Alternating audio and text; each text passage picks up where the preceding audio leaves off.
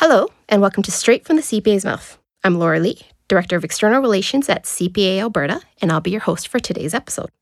My guest today is Alberta CPA Robert Andrews, and we're going to be discussing overrated and underrated leadership qualities, barriers Indigenous individuals face in pursuing the accounting designation, and Robert's work with the Aboriginal Financial Officers Association of Alberta. Did you hear that head office is implementing new diversity and inclusion less than 10% of C-suite positions at Canada's 100 companies need to be more socially responsible. Big data represents a potential windfall of 30 billion for Canada by Canada do a comprehensive review of its tax system. 70% of Albertans say the economy is too dependent on oil and gas. Filter out the noise. Hear it straight from the CPA's mouth. So, Robert, thank you so much for being on our show. We're super excited to have you here. Do you want to say hello and say a few words about yourself? Uh, sure. Well, I'm delighted to be here. Uh, as you mentioned, my name is Robert Andrews. I'm a CPA. I also have my master's in, in business administration. Been working with uh, Aboriginal population for for over a decade, and uh, recently, or well, recently, as in the last ten years, I've been working for the Aboriginal Financial Officers Association of Alberta. Okay. So, in a previous episode, Joe Gagliardi was our guest, and he left us with the following question to discuss and answer What do you think are the most overrated and underrated leadership qualities? So, Robert, do you want to tackle overrated qualities or underrated qualities first? Uh, let's start with uh, with overrated, Okay. um, then overused. Okay. So, what do you think are some overrated and overused leadership qualities? Because I did have a chance to consider the questions, I, I, thought about this quite a bit, and what I what I came up with was a pairing. So, in my mind, one of the most overutilized, maybe not skills, maybe dispositions or traits, is is ego, and associated with ego, I think dogma is is strongly related to that. So, what I mean by that is in, in leadership and management, we, we tend to focus a lot on ourselves. We tend to focus on what our needs are, what our organizational needs are, what we interpret our organization's needs to be. And, and we tend to be um, rather decisive or committed or dogmatic about these things. And my, my view is that this is actually an impairment um, it, it, it, it limits our ability to be creative. It limits our ability to learn. It limits our ability to synthesize new information that we might um, come across or that might impact our organization or industry. And, and I think we have to be particularly sensitized to these things. And management leadership is challenging, and you often, in many respects, feel like you're alone. Mm-hmm. And, and part of that is, is you will tend to feel decisive. You will tend to feel committed to, to actions or behaviors or beliefs. And as I say, the problem with that is, is sometimes it, it, it impairs your ability to get the best results, the best outcome, um, self improvement potentially. So just and, and, and linking that to ego is, is the notion of dogma mm-hmm. or heuristics. Um, and and the idea there is that we have these mental frameworks that we really stick to and stick by. And so, dogma, we have these rules of thumb that, that in many respects, govern our behavior. And, and I, I see this as particularly problematic. Um, resumes, for example, there's, there's a commonly held view that if you see an error on a resume, that that person is not a candidate that you should consider. Hmm, okay. And, and you look at that, and it's just, it's, it's rather absurd. I, I, mean, it sets a standard of, of perfection that one doesn't exist. Mm-hmm. And it, if, if we apply that simple dogmatic rule, um, we risk not getting the suitable candidate. So I have a, a brief story about that.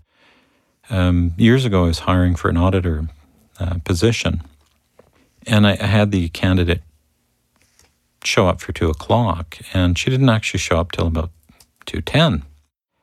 And the, the standard rule is if you're late for an interview, they're not suitable hires.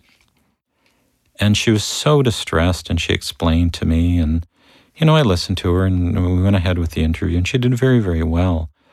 And the explanation she gave was was perplexing to me. She explained the address was uh, it was kind of funny. she ended up in a residential section of the city, okay. not in the business district. So I was curious enough. I looked at it, and sure enough, there was an address that was so remarkably similar in a residential section that, you know, I kind of accepted her explanation. Mm. But notwithstanding that, she was a very, very good candidate. So she was scheduled back for the second interview. Her interview was one o'clock. She didn't show up till 1.15. Okay. And so it's so you're looking at this this dogmatic rule of you know you're late for an interview they're not suitable hires. Well she I, allowed her to do her second interview. She did very very well. She did have another explanation why she was late and I ended up hiring her. Yeah. And and she was one of the best hires I I ever made. It was an excellent decision. And and so this idea of that dogma or these these rules of thumb get in the way of of clear thinking or better thinking it's interesting that you say that. I have a very similar story, and I should, probably shouldn't tell us she's a member of my team, and she'd be terribly embarrassed if I told the story. But she also was late to her job interview as well. And she was very apologetic, and she was the best candidate for the job. So we hired her, and now I can't imagine someone else being on my team. Well, and that's exactly it. I mean, the, the rule, and, and if you look at, you know, these 10 tips about not what to do, making mistakes on resumes is one. And mm-hmm Number two is don't be late for interviews. And, and, and if you stick with these rules dogmatically, um, you lose out on those possibilities. And yeah. the, the other parts of that is, is, that was just an example, but we have these about, you know, industries, clients, all of these kinds of things where we have these rules of thumb in place. And yes, there's a point to them because they allow us to make decisions a little bit quicker. And, but they also impair, uh, as I said, our thinking. And I, I think they also mask some of our own cognitive biases, mm-hmm. and and they hide from us um, better opportunities. Mm-hmm. So you mentioned you talked about decisiveness and committed being an overrated quality. What would you consider the opposite of decisiveness and committed? Well, in that question, so if, if I looked at ego and dogma as as as one pairing of an overused quality, I think the inverse is is the underutilized. Okay. And so what I would suggest is is humility and authenticity. Well, how do you think these overrated qualities are developed? Are they passed on through mentorship? Are they learned behavior? How does someone develop an overego and, and kind of a strict adherence to dogma? That's a good question. I think I think in, in leadership and management, ego becomes a function of our success. Okay. It's a response that our hires have, our subordinates, because there is a deference. Um, you are the seen as the manager, the director, the VP. Mm-hmm. And so there is a deference. Um, so I think it tends to, to reinforce itself. I think when we look at successes, we, we tend to view successes as a function of our abilities. And sometimes the truth of the matter is it's good timing, mm-hmm. uh, it's good fortune, it's having good people that did a lot of work that you're not aware of. Yeah. And so I think this this notion of ego tends to be very, very self reinforcing in, in leadership and, and management in particular. And dogma comes from that um, because you, you do something that works and then it becomes a rule, becomes a standard, mm. and you don't deviate from that kind of thinking. Are there ever any instances that you can think of where ego and dogma are actually are good things? They're you know ways that you can actually move things forward. Yeah, and and and and and this goes back to the idea of, of humility and authenticity and and and, and not being dogmatic. Mm-hmm. So not being dogmatic says sometimes dogma is helpful. And so if we're in a new scenario and, and, and we don't have a lot to rely on, sometimes our rules of thumb, our, our dogmatic principles can actually help us. Again, in, in leadership roles, you often feel alone. And so you have to have, to some degree, the courage of your convictions to move you forward in challenging environments. So I think there are cases when, when it, it's useful, but to not be dogmatic about dogmas would be my, my summary of that point. Okay. So let's move on to underrated leadership qualities. What are some underrated leadership qualities? If, if ego is overused, I think humility is underused. Okay. And associated with humility, I think, is authenticity. So humility is, is this idea that even though I'm the leader, I'm not necessarily right. I'm not necessarily sufficiently knowledgeable. Um, I, I should be open to new learning. I have to step back from my role and listen to other people. And, and the impediment to that is ego. The, the way to get past that is humility. And I had an interesting uh, occurrence in one of my classes. So I teach a lot of management to First Nation people. And I worked with this group for roughly a year. And they were all senior uh, practitioners in their fields. And at the end of the session, one of the uh, elders in the group looked thoughtfully at me, and, and this is our concluding day. And she looked at me and she said, Robert, you think you were here to teach us. Maybe we were here to teach you. Hmm. And that, that lesson was it was very impactful because it, it, it spoke to this idea that we can well not that we can, that we all we should be learning, but that our learning comes from all different places, mm-hmm. all different people and, and all different experiences, all different things. And uh, humility, I think, uh, as a concept, is relatively well understood. In the First Nation context, it could be even further, and that could be we learn lessons from from animals, from plants, mm-hmm. from from places. Um, so I think the idea of being open to those experiences, being humble about what we know, being mindful of our own limitations, helps to advance our, our managerial skill mm-hmm. and our leadership abilities. Do you think that some of the qualities that people value in leaders that as organizations change, as you know, different people become leaders, that the types of traits change as well? You know, you talked about humility, and I know that in the past, many leaders weren't taught to say, I don't know, which is anti humility in a lot of ways, right? Very much so. And and I think you're right. Like associated with humility is this notion of authenticity, mm-hmm.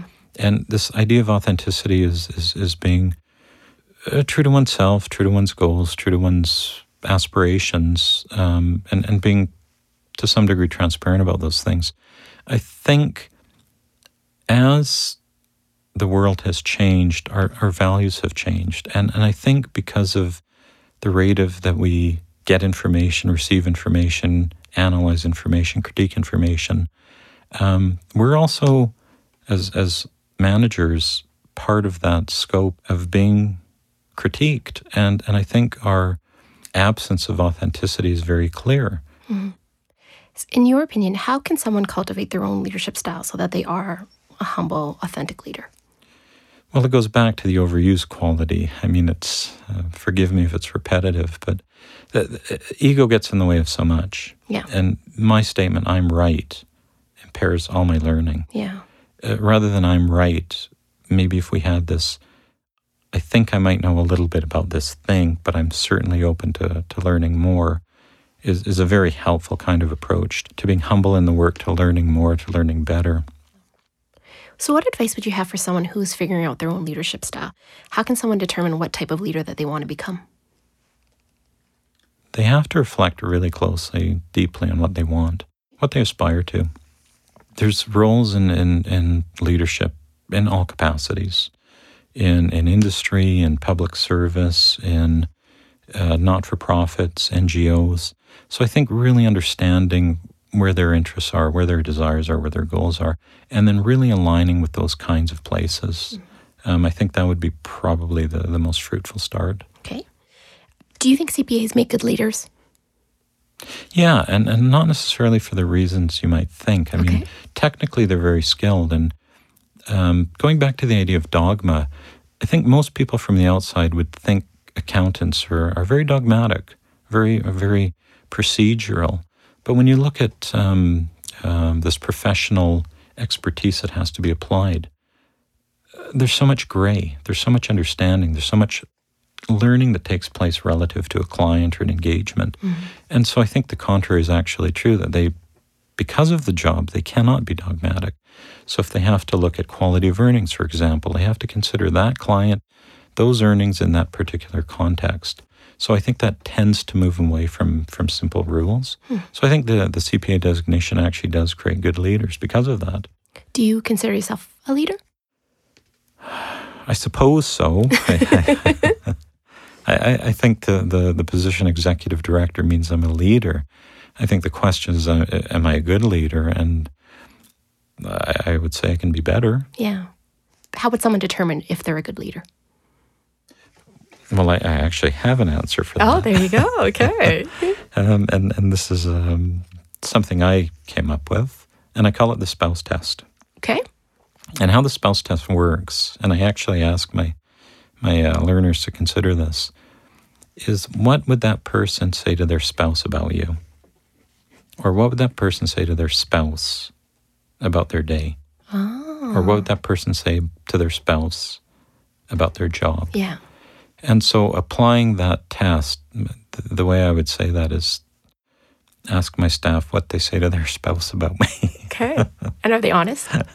well, one would hope they're honest to their spouse. Yeah. there you go. Um, so, what about leadership in Indigenous communities? Are the same leadership qualities that are valued in, say, a business setting be the same leadership qualities that are valued in Indigenous communities? No, No? no. And, and the, the, the challenge there is that in the Indigenous community, um, there's no separation between the, the personal and the professional. Oh, okay. So you so you have, and, and I'm talking not indigenous broadly, but First Nations in particular. So you have people that are that are moved into these communities through the the colonial experience, and they work with people that they live with. They hire people that they see at personal functions and are related to them mm-hmm. as, as I'm fairly advanced in my career, I, I've had the misfortune of having to fire people. Yeah. And I've never seen those people again in my life. In a First Nation community, if you fire someone, you might see them that same evening, Yeah. and you might see them over and over and over again over the history of their lives. So, so there's many qualities in the First Nation that are that are unique to First Nations, and these business qualities are actually very much infused with their culture. Yeah. And there are significant cultural differences. I mean, the the the mistake that people make is because we look similarly, we dress similarly, we watch similar television that we're the same, and that's just simply not a, a valid assumption. Mm-hmm. Culturally, there's many differences. There's you know much higher weighting to the collective, to the extended family, or in, in mainstream it's called the extended family. In the First Nation community, it's just simply their family, their community. So there's there's many subtle differences, and and some not so subtle. Okay. Um, so, what are some of the qualities that would be valued in in a First Nations organization when hiring them?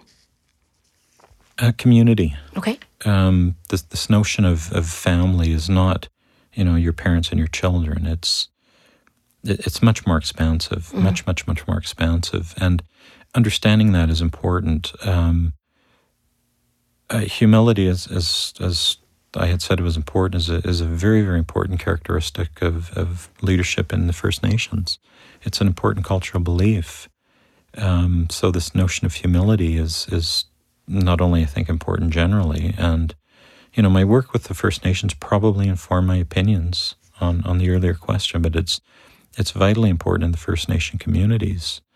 Um, interestingly, humor is a is a very important quality in First Nations, and you know we've worked with a lot of people, and, and we teach accounting, so we worked with you know CPAs that have taught our students accounting, and one of the things they say it's it's one of the best experiences of their careers.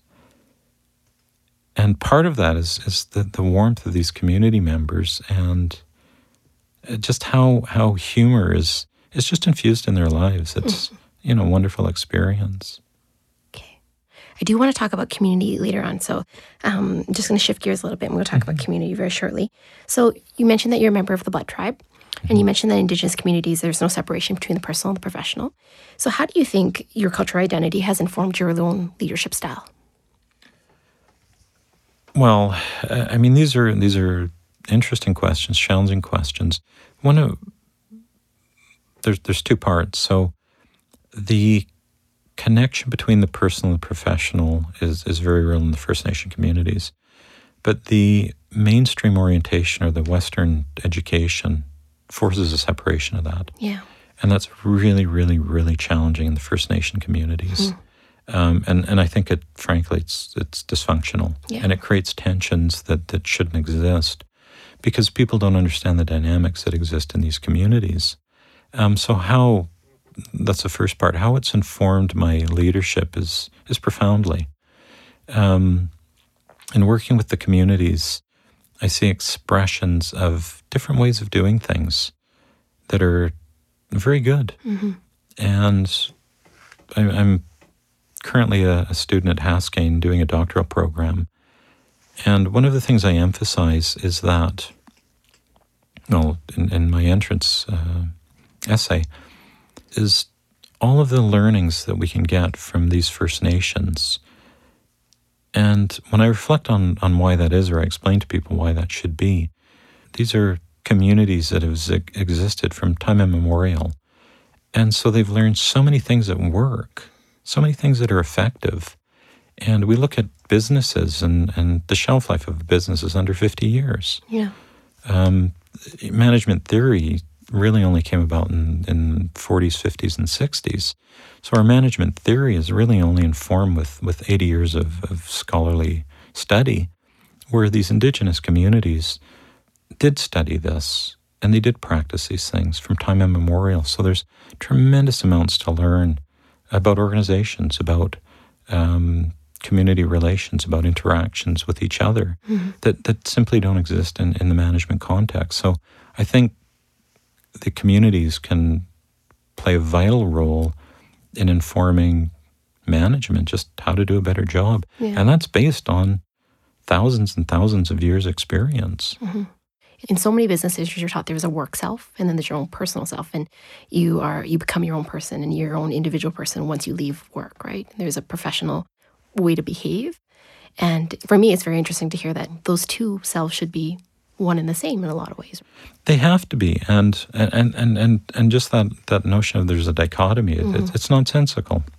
So I was asked to speak to a, a group of Haskayne students, and I was introducing them to traditional um, knowledge, and one of the things that are, that are taught, it's a widely held understanding or belief around the medicine wheel, and that describes our person as as our emotion, our physical self, our spiritual self, and our intellectual self. Hmm. And the belief is we have to keep these things in balance. Otherwise, as people, we become unbalanced. And I emphasize to these students that, you know, the focus on the university is all around the intellectual, but you can't let the emotion go. You can't let the spirituality go. You can't let the physical aspect go. yeah And we see all the, the, the harmful impacts of these things. And I, I talked about this and I said, you know, these are these are teachings from time immemorial. Um, and one of the students said, you know, it's funny you say this because I'm just being taught this in one of my management classes on, on mindfulness. yeah And it's being advocated as this kind of new theory, but it isn't. yeah They're traditional indigenous practices. yeah it's a beautiful way of looking at it hmm I think so. So, Indigenous Albertans are underrepresented in the fields of accounting, finance, business. If you had to make a guess, keeping in mind this is kind of anecdotal, how many Indigenous Albertans would you say are CPAs? 12. Okay. What factors prevent those numbers from being higher? So the the indigenous population uh, has your First Nation status people, has Métis and non-status people. Um, so each of those characteristics differ. So a non-status person could have lived in the urban environment and have had the benefits of, of good public schools. So their impediments are going to be less. If you look at a, a First Nation community, there, there's many challenges, and, and it starts with grade school, where the quality of education isn't the same. Mm-hmm. We had a, our, our one of our governance conferences, and CPA actually was a guest there, and they heard one young, young lady speak about her family member who um, was very pleased to to be admitted into the university, and she left her her nation as um, an honor student. And so she was accepted in the university, only to be told three months in that her grade 12 education was functionally equivalent to a grade 9 education. Really? So you're looking at the quality that, that, that exists in many of these First Nations. And then you compound that with um, all of the issues associated with what's described as intergenerational trauma. And, and that's the residual effects of the residential schools. And, you know, I'm sitting across from you, and, and probably by all accounts, I look relatively professional. Um, but I too am, you know, suffering from the effects of intergenerational trauma. It, it's it's not a choice. It's not a, a, preference. It's not an excuse. It's a reality. These cycles continue of, of the effects of the residential schools, and they impact the learners in so many ways. So many ways. Um, even if someone is, is successful, because of the challenges in the community, they're often the rocks, and other community members in distress go to them so they may have fivefold the challenges that someone else might have just mm-hmm. because they're they're relied on so extensively because they are those stable, reliable rocks in their community. Mm. Um, there, there's issues with the institution. There's issues with not having a face in the institution. So you go to a an institution where it doesn't look like your community. It doesn't have people in there that look like your people. They don't talk the same way. They don't have the same values. The the jokes aren't the same jokes. The the understanding of the humor is different. So all of these things make it particularly challenging for the Indigenous learners. And you, you have to have great admiration for those that have uh, come through the programs and succeeded because there are many, you know, doctors and medical doctors, PhDs, scholars, lawyers there's many, many, many that have, have managed to, to, to overcome these challenges. And, you know, we, we have to be even more respectful of their accomplishments because of some of the things they've had to address. So that's just some of the, the challenges. Yeah. So you would say that those barriers are even because you have to have a post secondary um, education in order to get your designation. So those barriers are even in place before they even get to the point of pursuing an accounting designation. Very much so. There, I mean, the barriers are are in place uh, as they work through grade school, mm-hmm. as they work through mathematics, um, which is, you know, challenging for, for most people most of the time. But if you look at these young learners in, in grade school and they're not getting the quality of education, they're not getting the resources, um, it becomes that much more difficult once they get out to try to get that post secondary education mm-hmm. as, as the you know the the uh, prerequisites for their their designation. So it's exceedingly challenging. And and through our No Limits campaign with CPA, we are working to understand those barriers, work with the post secondaries to reduce some of those barriers, come up with different approaches that that that draw on the strengths of the the community members and the population to to help overcome those challenges. Yeah. So you mentioned earlier um, intergenerational trauma. So, for someone who is not familiar with that, how would you define that? What do you want them to know about intergenerational trauma? First of all, the, the First Nation communities before contact were extremely sophisticated communities. They had extremely sophisticated governance structures, policing, international trade routes, and highly developed commerce, um, all of these things that are not well understood by people. So then the, the, the experience of, of colonization occurred, and, and even that has various elements or stages, because the earlier stage actually was marked by cooperation, where the First Nations were used as allies of the British to, for example, repel the American uh, Americans in 1812.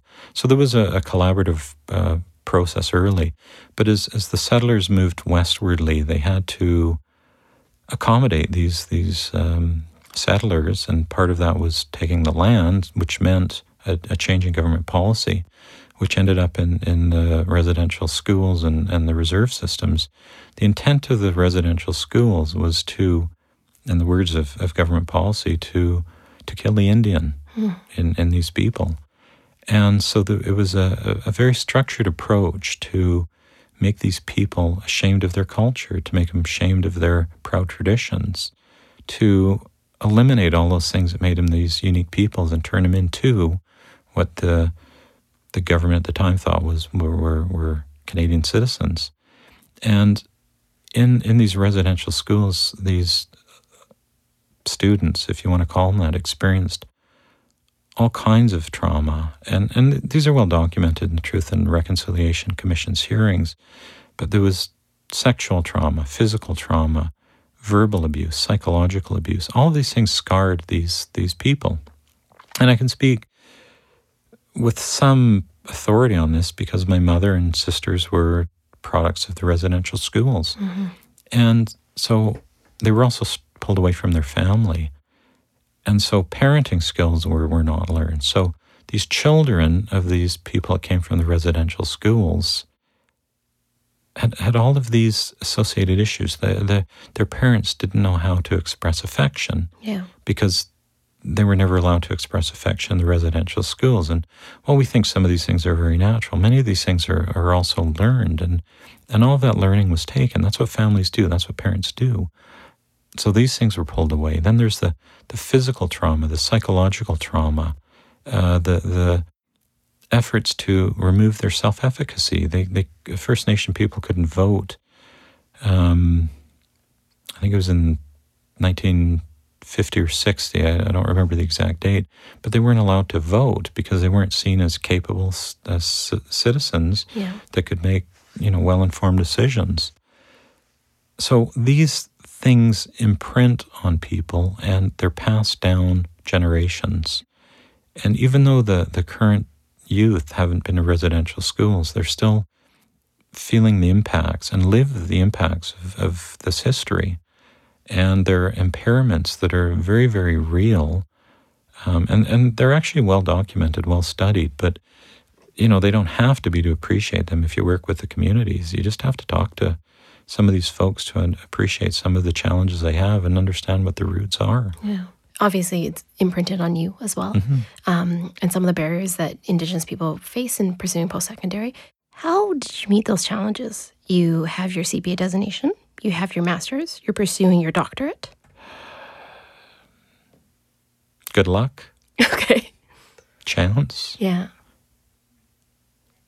I mean, the, the, the advanced education really was driven by a commitment to help the communities. Um, I, have said to other people, you know, they express an interest in, in, in working with the indigenous populations and, and kind of ask, how do you do that? And I say, well, you learn about them because as soon as you understand some of this history, as soon as you understand who these people are, you start to care. Yeah. And once you start to care, it, it becomes very motivating. So, so I would suggest the closeness with the community, and, and I, I think this is true of most of the the folks that have gone through the post secondaries, because you actually see a lot of them in social work, law, where they actually want to bring back skills uh, for their community. So, so I think it's it's very empowering. Um, so you mentioned earlier the No Limits program mm-hmm. produced through the CPA Education Foundation. Do you want to give a bit of an introduction to No Limits? Yeah, so AFOA has been around for roughly 22 years, and, and the whole focus of AFOA is to increase managerial capacity in the First Nations, ultimately to improve the the quality of life in, in the First Nation communities. And CPA uh, Education Foundation in particular uh, got in contact with us and, and told us about this initiative they were exploring, which was exactly what we were after, which is to increase uh, Indigenous people in, in. Originally, it was accounting, but it broadly became management. And the interesting uh, thing that occurred over time is it became much more broad to just post secondary education. So they approached us with this initiative, and we've been working roughly for two years with CPA through various initiatives, with research initiatives, work with uh, post secondary institutions to try to increase understanding of these issues, to help uh, facilitate ways to reduce some of these challenges, to open up doors that previously might not have existed, to create opportunities where potentially there wasn't any. And, and the, the CPA Education Foundation uh, initiative was founded on the contributions of, of uh, CPA members who donated. So it was a broader interest in, in the Indigenous population in the CPA community. And we were, we are very pleased to be able to work with, with CPA Education Foundation. And we think it's been extremely successful. We've had some very good initiatives through it. Mm-hmm. Well, in addition to that, I believe there was six new scholarships that were mm-hmm. created as part of No Limits, and as well as the Indigenous Learners Gathering. What in the last couple of years since No Limits has been implemented, what kind of impact have you seen No Limits made? Well, one of the, the biggest impacts is currently through our connections with the post secondaries. And there's so many pieces to it. We have to focus on things where we can make a difference. And the post secondaries have, have been very receptive to trying to understand some of the challenges. So, our Indigenous Learners Gathering, we actually bring Indigenous students with um, professors, instructors, senior administrators of the post secondaries.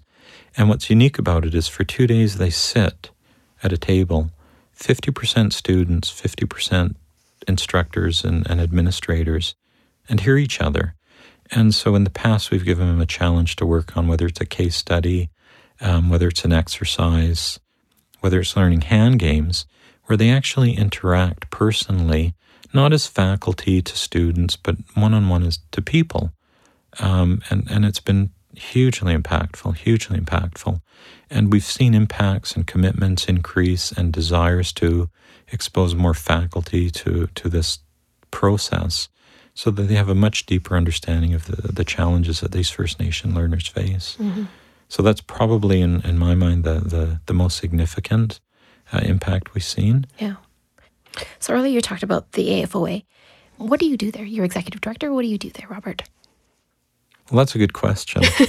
um, and, and frankly, I do everything from, and, and I'm not exaggerating, research to writing and developing programs, um, which run the whole gamut. So we have a, an existing, we're offering the uh, uh, Bachelor of Commerce in partnership with Athabasca University, but I also helped develop a training program for Harvard University, Harvard, Harvard Business School, um, is on one extreme.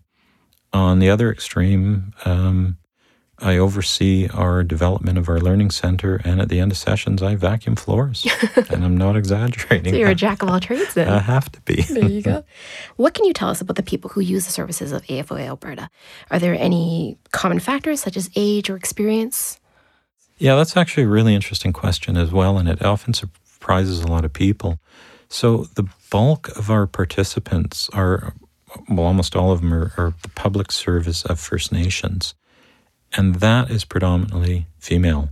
Really? Okay. Yeah, and so we have a very, very, very high proportion, seventy-five to eighty percent, in in administration and management that are female and it's interesting because I'm actually doing a little bit of research on this, and I think there's a cultural basis for this. Mm-hmm. Um, but th- they tend to be female. They also tend to be um, on the more mature side, and so they often will have children, very often adult children, but they're also often caring for for senior parents. Mm-hmm. Um, so that tends to be our our group that we typically work with. It's not always, of course, the case, but that tends to be quite typical of our of our uh, of our membership and of yeah. our learners. And what kind of initiates their desire to want to pursue accounting, finance, and management? Well, I mean, through I've heard from many about this. So we've run a number of accounting courses, and these are uh, post-secondary level. So they're first year or even second year uh, uh, undergrad courses in accounting. We also run programs uh, aimed at executive education that are from some of the leading business schools in Canada. And and the the, the typically what you have is is because they do want to help their communities. Mm-hmm. Finances are important in, in, the First Nation communities, and um, effective use of those resources is critically important. I, I describe it as a zero sum game. So any money they use for consultants or accountants actually pulls money away from other sources. Yeah. So the effective utilization, effective use of those resources is critically important in the First Nations. So that's one of the things that motivates them. The other thing that you see is they want to be role models for their children um, or their nieces or their nephews. And, you know, they want to demonstrate that, you know, you can do this in your community. We, we can move forward. So, uh, again, a very positive message in that. Okay.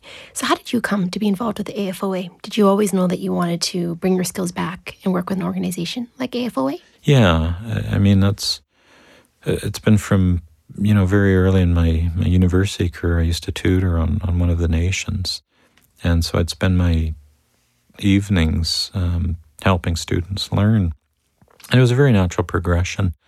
Uh, I did public service for a while, and after I completed my MBA, I moved back to to assist with the communities, and um, it's been the most satisfying job of my professional career. Yeah. So we've talked a lot about community. How do you define community, and why is community important to you? In the First Nation community, it, it doesn't stop at family. There, there's broader collections of family called clans. And these clans are, are part of, of your community. But even broader than that, your, your nation is comprised of all of these clans. So the, the scope further extends. And my view on this is even broader. And it's informed in part by the First Nation spirituality and the idea of the Creator, that we're all, if you will, children the Creator. So my understanding of community goes past the Indigenous community. Okay. And it, it really comprises everyone. And there's many people, you'll hear elders sometimes speak of that kind of concept, but community really is all of us. And, and it makes good sense. Like with the environmental challenges we're having and, you know, some of these other things, this, this understanding of community in that very broad way um, would be very helpful, very informative. Mm-hmm.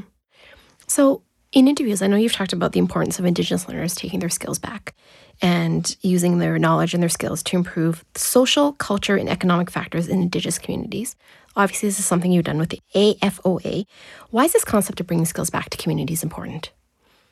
A couple elements to that, but one is you can make an impact in, in ways that you simply can't elsewhere. Okay. So, so bringing back these skills to the communities, it doesn't translate necessarily to bigger houses or faster cars. It translates to the quality of the human lives in mm. these in these nations, and that's impactful. That's powerful, and given a choice of, of where you can apply these skills, um, that seems like a really important place. Yeah. What does it mean to you to be? You obviously talked about role modeling as well, setting examples for people. What does it mean to you to be a role model for Indigenous individuals who want to pursue post secondary and then later, later their designation? I, have never perceived myself as a role model. Okay. Um, but I think some people potentially perceive me as a role model. And what that reminds me of is that I have to conduct myself to very, very high ethical standards. Um, and, and that's, that, that's grounded in the community. It also is grounded in the profession. Um, but it's a constant reminder. And, and, and what that means, ethics is broadly about good and bad. So you have to conduct yourself in a way that's good when you expand that to the broader notion of community, you, you have to behave in a way that's healthy for people. Mm-hmm. Um, there, an elder asked this question. He, he asked, Are you medicine for your people? And implicit in that question was, Are you actually good for your community? So, what advice would you have for Indigenous students who wanted to go into accounting or finance? Well, um, a whole gamut. Uh, just for time, I won't discuss them all, but just a couple. Um, try to find the source of their strength, which is their culture, and and I firmly believe and have seen this, and have experienced it. We we carry part of our history with us, and even though there was efforts to to take it away, I, I firmly believe that we still carry it in with us. So, so I would suggest these students look to that inherent culture for help. Um, I think the medicine wheel is, is a very profound teaching, and to try to keep them balanced. So, you know, don't just focus on the intellect, focus on the spirit. Mm-hmm. Remember the the physical body and and all of those elements. You know, be, be mindful of all of those things to stay in balance. And lastly, take full advantage of the cultural resources that are available at your institution. Many of them have learning centers, many of them have elders on site. So take full advantage of those things. Okay. So that uh, feels like a really good place to kind of wrap this up. Straight from the CPA's Mouth features Alberta CPAs asking and answering questions about anything and everything. So, Robert, what question would you like to pose for our next guest? What question would you like the next CPA on our podcast to answer? Well, I would like them to answer what is the best advice you've ever received? Mm, it's a great question. So, Robert, do you have any last thoughts before we wrap up? No, I, I want to thank you and, and thank CPA, CPA Education Foundation, for all their work and, and supporting No Limits. And very pleased to have been here. So, there you have it, listeners, straight from the CPA's mouth. So, thank you, Robert, so much for being our guest today and for sharing your stories and experiences with me and our listeners. Thank you to all of you for listening and learning. Don't miss out on our next episode featuring CPA Sam Virasekara sharing the best advice she's ever received. Don't miss out on future wisdom and answers straight from the CPA's mouth. Be sure to subscribe to this podcast through Apple Podcasts, Google Podcasts, or whatever app you use to listen to podcasts. Straight from the CPA's Mouth is brought to you by the CPA Education Foundation. The CPA Education Foundation is the charitable arm of the Alberta CPA profession, providing up to 1.2 million each year in support of business and accounting education in the province. This podcast is just one of many resource materials available through the Haskayne CPA Knowledge Center. This virtual hub features Alberta CPAs sharing their unique perspective and vast expertise on topics and issues such as leadership, finance, entrepreneurship, and more.